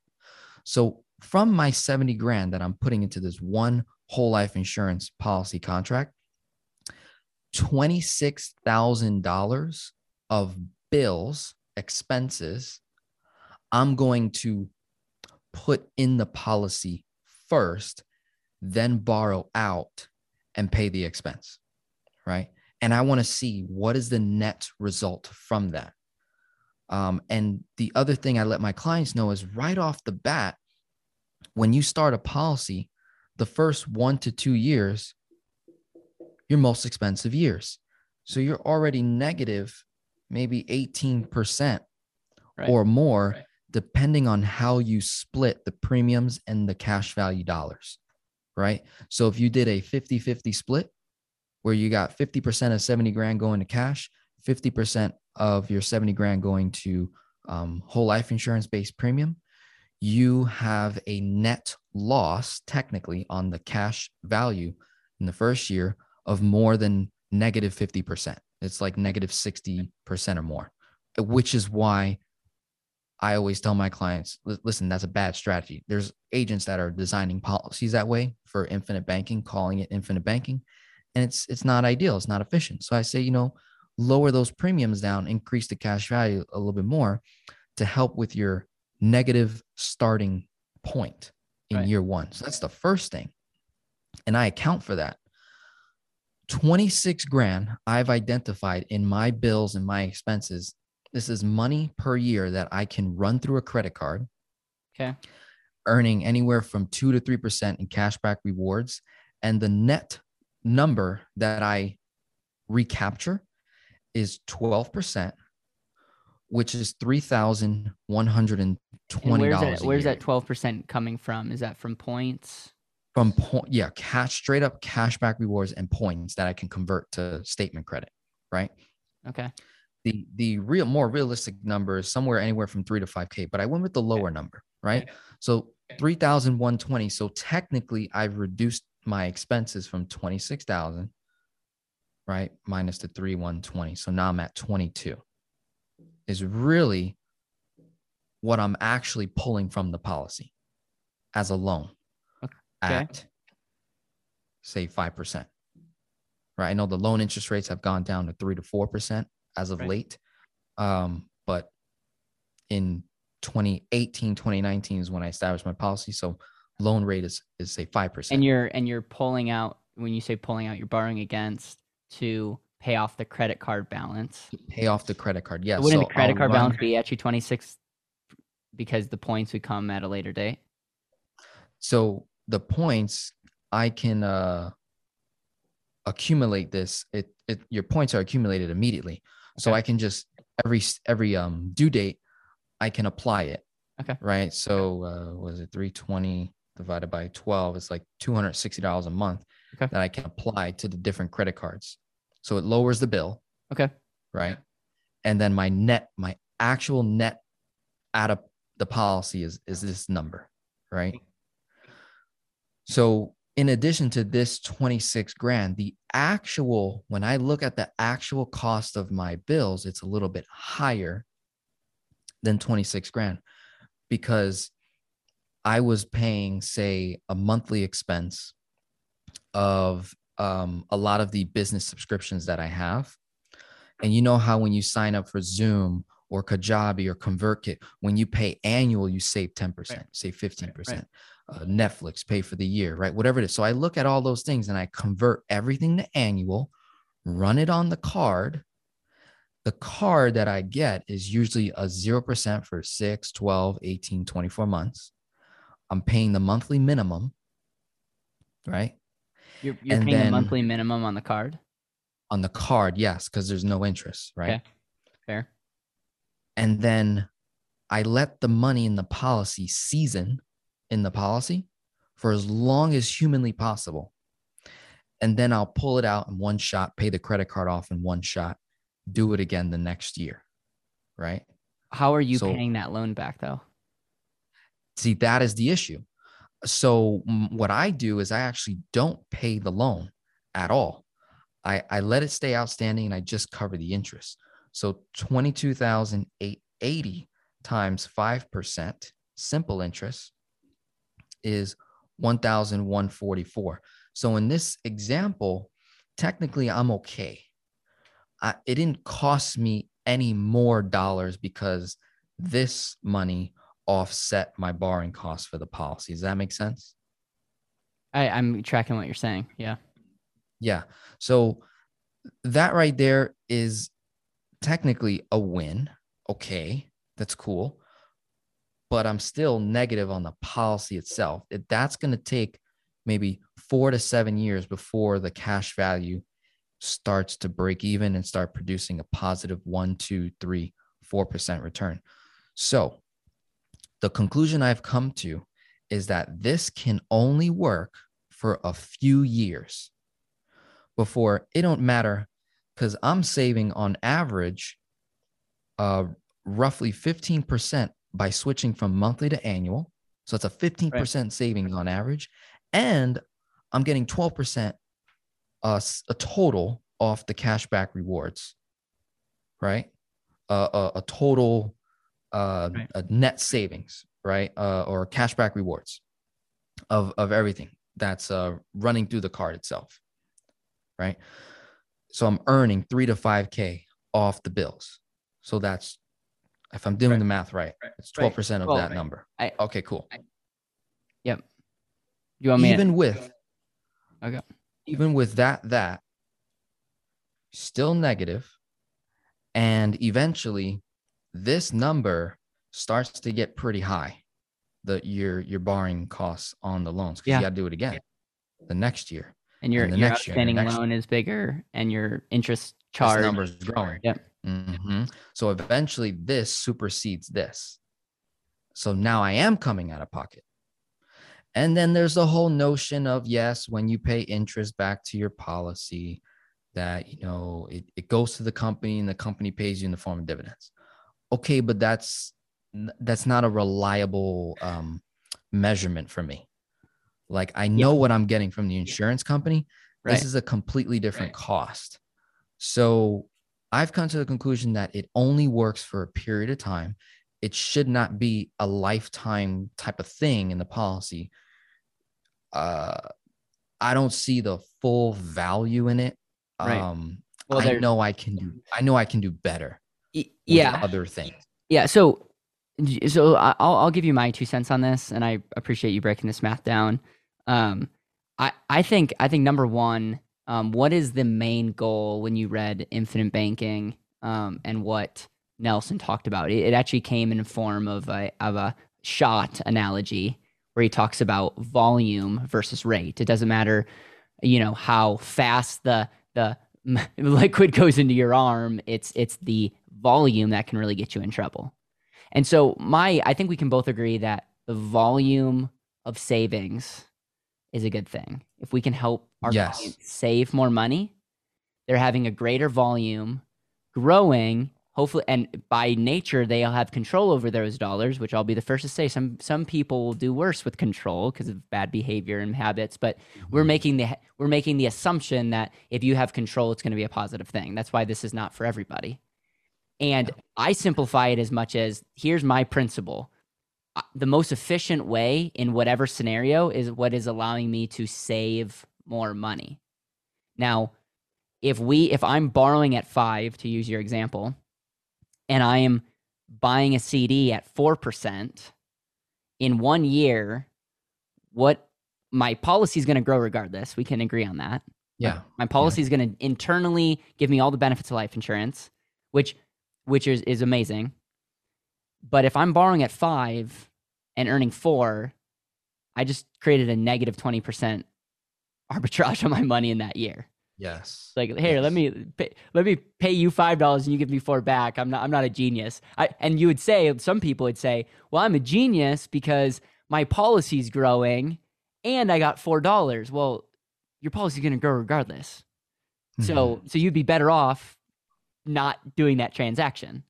Um, and so Mhm. I and this might be this this is why I want to have a discussion. In that scenario that you went through, mathematically, you'd be better off paying cash for those expenses. I, I love what you're doing, annualizing, using credit cards.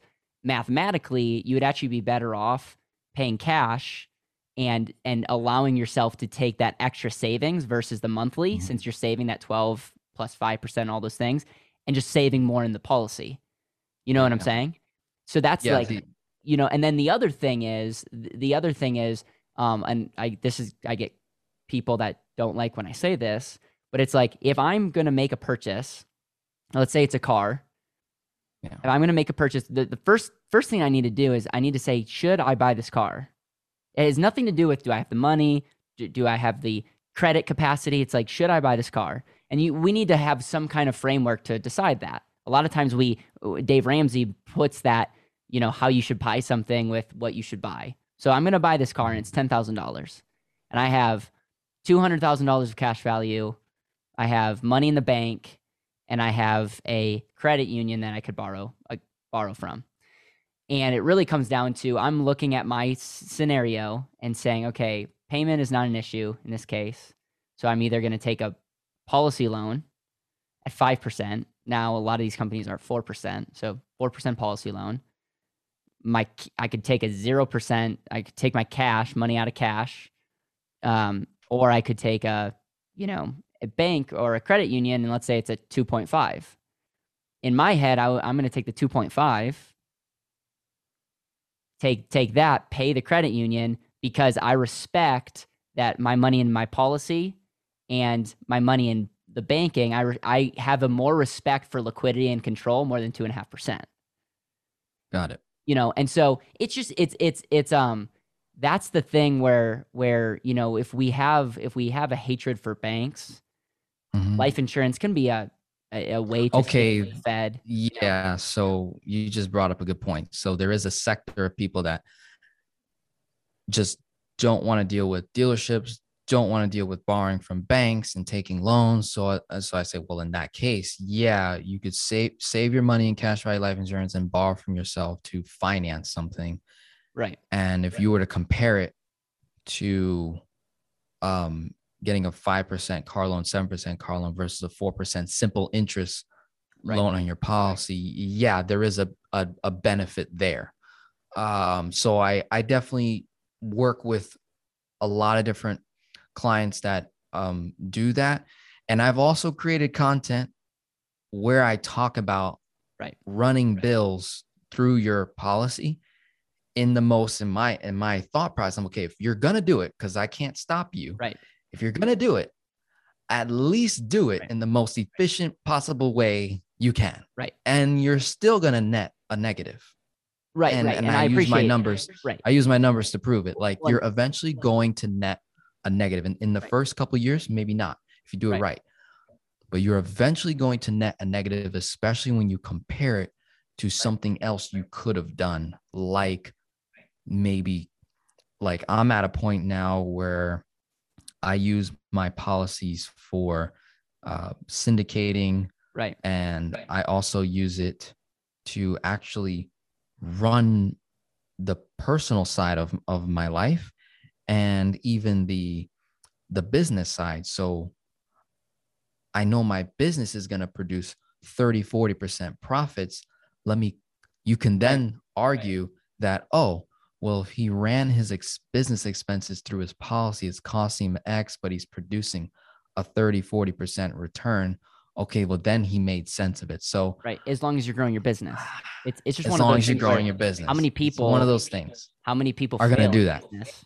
You know exactly you know, it's like exactly. invest in your number one asset which i'm a huge fan of like i'm we're going to double our business and you know we go mm-hmm. out of mm-hmm. business but here's here's what i'll say and, and i, I want to say two other things is is like I really appreciate this convo because I think we're I think we're gonna help a lot of people and just because there's gonna be some people that really relate with how you're mm-hmm. articulating mm-hmm. and there's gonna be some people that relate with I with how I, I articulate it and the hope is to increase the financial literacy of just both of our communities. Um, so the so the thought process is number one, um, if if like I'm not a huge fan of using you know policy to pay off debt or to buy lifestyle stuff. I've made that clear. And the asterisk that might be the right thing that someone needs to do because they'll never start saving. They like they'll never start. Okay. And so they're like, like okay, okay, so what's what's better? And this goes back to Dave Ramsey. There's some people that should pay off their mortgage. There's some people that should crud up their credit cards because it's yeah. the mortgage and the credit card that are like they're they're not like it, you have to put in human behavior. So while I'll yes. make it very clear. I'm not going to go on record saying like do this and pay personal expenses and you know mm-hmm. you know necessarily pay off debt. It would does mathematically make sense if you're borrowing at five to pay off higher debt. That's that's mathematically a more yeah. efficient way to do it. I, mm-hmm. I will I will say that you know there are some people that that works. We just have to be super conservative because normally those are the same type of people that get in financial pinches and then their policy could be at risk because they're over leveraged and then we have that uncomfortable conversation. The the next thing I'll say, whether it's a a debt or an an investment, and let's just suppose for the moment that it could be 12%, and you're able to borrow at 5 and make 12%, let's let's let's do the math here. You're you're getting all the benefits of life insurance and you're going to get those benefits regardless it's costing you 5%. In my book, I talk about it being a control cost, and you're able to earn 12. So going back to the equation, if I give you five and you give me 12 back, that's 140% return on my money. And my cash value is still doing its thing because my policy, I'm using it as collateral.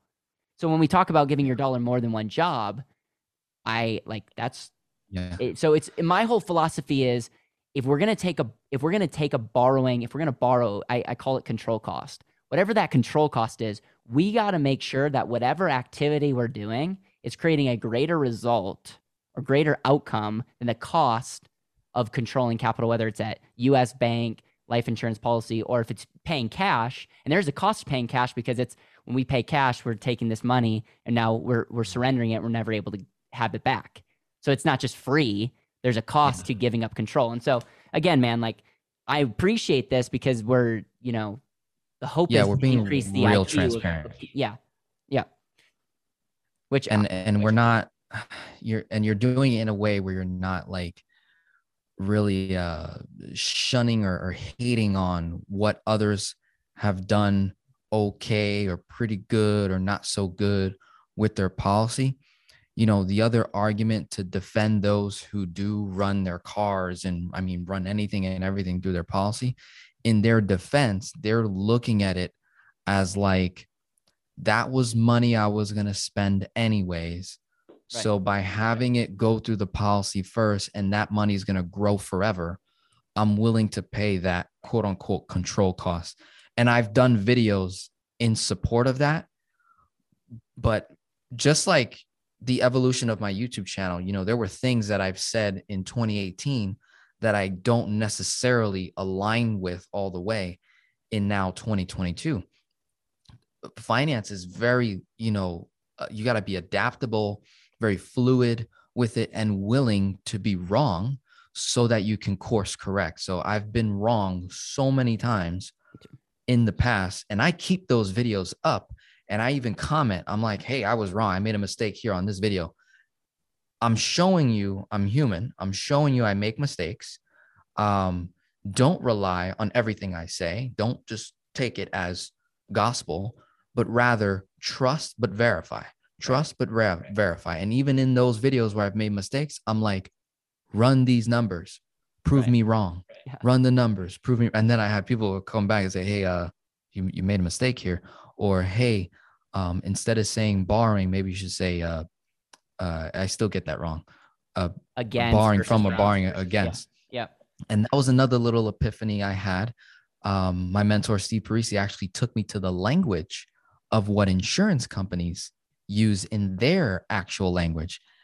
And so borrowing from and borrowing against is more of like an insurance agent. It's like an agency agent language um, that's used. But from what I understand, the insurance language, they actually say borrowing from Yep. your cash value policy. So eh, don't beat yourself up. I think I was beating myself up a little bit. I was like, wait, am I guiding people wrong on this? But I've now told my clients, I'm like, you know, I'm, I'm not going to beat myself up if I say borrow from, borrow against. You know what I mean. If you don't know, here's what I say in the video I'm borrowing, I'm taking from here. This, here. this, this policy, whether never we want to got call it infinite banking or the and asset, is allowing you to create a loan, and you could say I'm I'm borrowing from my infinite banking strategy. So, yeah. dude, So I try not to let the client beat themselves up right? because I'm like, as long as you get the the, the fundamentals, We're- um, you're gonna do okay. Here's you know, what I'll then it's just a matter of, of, of mastering it. here's what I'll say, dude, is we're talking, we're, we're able to have a deep conversation. There's not a lot of people that are willing to get deep and talk about certain things. So a lot of times I feel like people are pretty surface level and like all this stuff. So I appreciate that about just our friendship and, and our ability to speak on this. And I hope we can do more of this. And so that that's the first thing I'll say. And then and then the second thing I'll say is um, we're talking about some deep, powerful strategies. And let's be let's be frank, the fact that someone's watching this right now, the fact that they know what infinite banking is or potentially knows what inf- um, or velocity banking is and understands Yeah. leverage Tap and value yourself on the creation, like Yeah. going back to our example it's like yeah we could we could neg negotiate like what is the better way to do this thing and the majority of the world is doing the 3% or 4% rule and will never become wealthy because they're not they don't have an ounce of leverage working in their favor and and yet you know so it's just one of those things perspective tells you that um, pat yourself on the back um, give us a follow like this video share it with people that need to hear this uh, denzel Yeah. is there anything else that you want to share man like I, this has been one of the longest interviews that I've done, but I'm I'm grateful for the long form. I'm sure this will be chopped up in some areas, but then obviously for those brave people, we, they can listen to all the way through. Oh, I Um, any- promise you that those those are the people that are your clients That's right. or will become clients. So it's a numbers game at the end of the day. This thing only gets a thousand views. Like the reality is the people that are actually looking for this type of content are also looking for the relationship and connection with their agent. Um, and that's something that this is us practicing how we can be even more ethical and more responsible with our clients. So that's a good, you know, another epiphany I had is my my mindset when I'm working with a client, I earn a commission and I get paid one time and then I'm going to receive a residual commission off that one client for the next 10 years roughly. In my head frame, I'm like how can I continuously give value to that one client, not in just those 10 years, but the next 20, the next 30, the next 40, to the point where I get invited to their funeral. I get invited to the kid's wedding. You know, I'm a part of that household. Right. And, you know, I've been, I've again been so blessed to talk with other insurance agents and see how they're running their practices and I'm able to identify what I like and what I don't like. There's one agent I, I had the privilege privilege of actually meeting in person here in South Florida. He was telling me he's personally delivered checks to um, his clients uh, or that have uh, pa- or helped helped in the process of getting their death benefits and things like that. And it's a powerful thing. Yeah.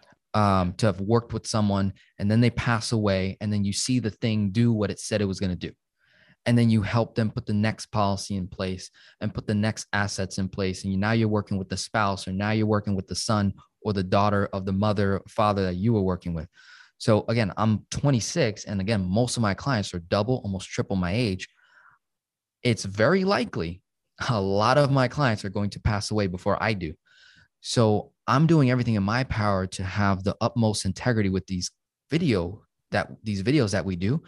So allowing that client base that you have, that I have, and then the the growing client base, those are the ones that actually watch this video and they're really going to appreciate this.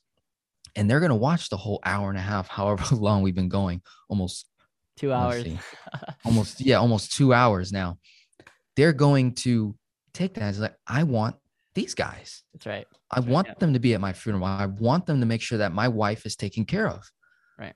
Because I want to make sure that my kids receive the same knowledge that Caleb and Denzel's receiving. I mean, dude, we're examples for the next generation uh, right, uh, and the current generation. So we have a lot of stress on our shoulders, right? And we don't show it, but we've got a lot that we um, are carrying. The, right.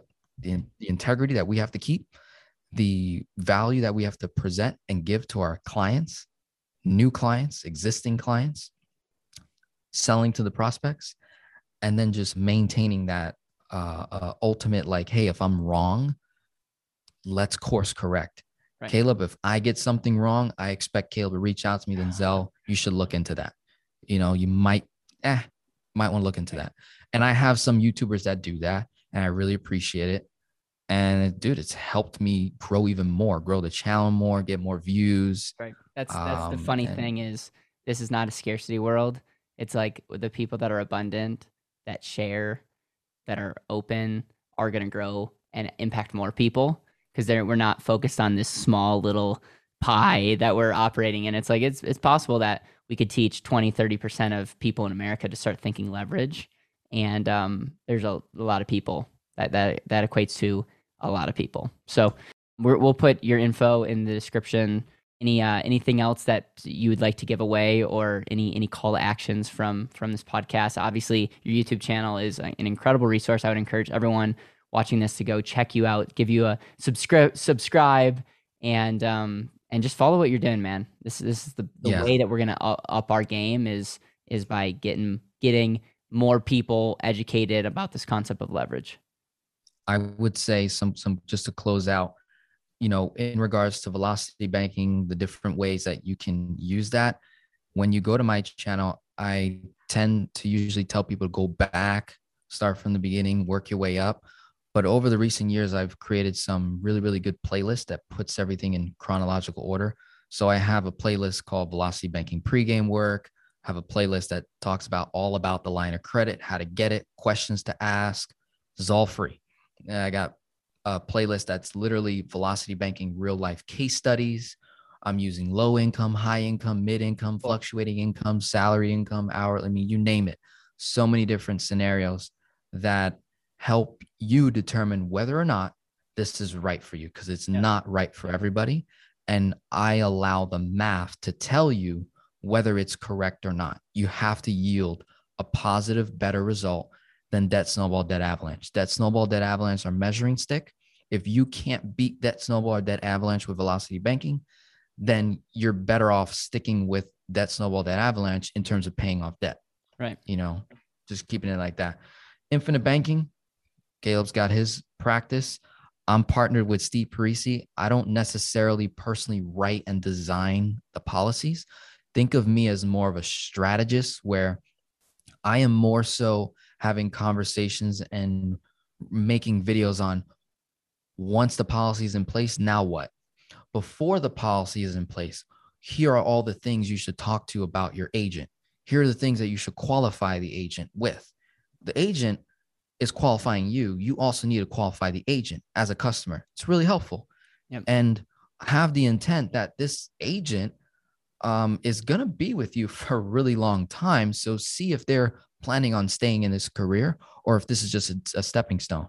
And if it is, see if they're a part of an agency where if anything happens to him or her, you can still tap into an agency and have a, a direct connection. I can't I can't tell you how many clients I get from other agencies that lack customer service. It's not that they don't know the stuff. Yeah. They just lack customer service, they lack attention, they lack education. And then these clients are coming to me and they're like, dude, I learned so much from your videos.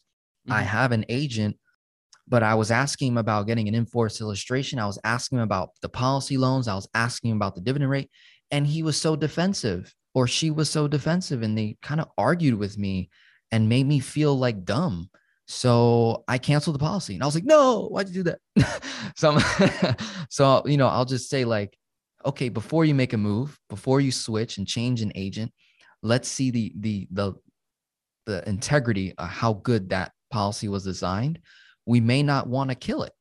might just want to do a reduced paid up so you don't have to pay premiums anymore right. and then it just stays right. there and you have that ever increasing line of credit so maybe we don't want to just kill it um, or maybe we don't want to just do a 1035 exchange maybe just pay the monthly minimum on it because it's already established or you know if you just got it last year then that's typically not so bad to do a 1035 exchange um, in like the first one or two years usually. Um, but that's usually how i you know work with people. Um, i'm a strategist i'm a consultant i'm a coach.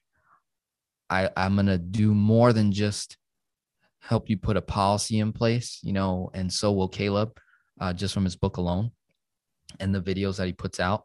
So, whomever you feel most comfortable with, like really do your due diligence on me, on Caleb, on others in the space. You know, I, I have a great partnership with uh, Steve Parisi over at IBC Global, whom you, I think, already collaborated with. I saw a small clip come out on your channel. So that was pretty cool. That's where I get a lot of my information from. Um, and yeah, there is uh, the lack of licensed insurance agents right now below the age 40, I think it is. It's right. incredible. Right. It's incredible the opportunity for the amount of um, current licensed insurance agents versus the amount of uninsured people in America. Right. The vast opportunity to make a lot of wealth, a lot of money. So I have no lack whatsoever. I know Caleb operates in no lack. Unfortunately, our elders in the infinite banking and insurance space tend to have their proprietary practices and don't want to open the doors and don't want to teach, don't want to collaborate. They throw hate, they throw shade. It's unfortunate, but Caleb and I are the next generation. We're coming up when when the elders pass away and they expire and they go back to their Lord, their creator. We're setting the new example of how agencies can work together, can collaborate, eat your cake, right? Have your cake and eat it too, and still have more. Right. like, hey, um, Caleb, I I got this client they um they don't really they don't want to go with me they got this other design that they're looking at uh, can you reach out to them maybe you can help them design a policy. I want to make sure they get the right design and i know that the current illustration they have right now that they are planning on going with is a bad design but they're not seeing it. I didn't convey it right. Can you? Right. boom. Now that client didn't go with the bad policy. They went with caleb. I lost the money but the client got served properly. I'm willing to do that all day long. You know, and I even I put people's names out. Like I did a video. Yeah, I saw I that. Named, I named a bunch of the insurance players that I I believe are are doing. Right. They have right. established practices. I don't I don't agree with every single one of them, but here are the players. Yeah. Um. Here's who's on who I've seen. I've done my due diligence. Here's who is who is existing. Yeah. It's really not a lot. It's really not a lot of us that are established. So, you know, if you find someone that's not on the list, let's add them to it, put them in the comments. Um, and if there's any imbalances you, or, or, here's what I'm asking. You know, if you're watching till the end, please uh um, you, you deserve a trophy and we appreciate your time and attention. Denzel, thank you. We'll put your contact yeah. info and your uh, your YouTube stuff, in in the uh, comments or not in the comments in the description appreciate you, man. Thank you for taking time, and uh, we'll we'll we'll see you around. Dude, God bless, and let's let's keep doing this. This is fun.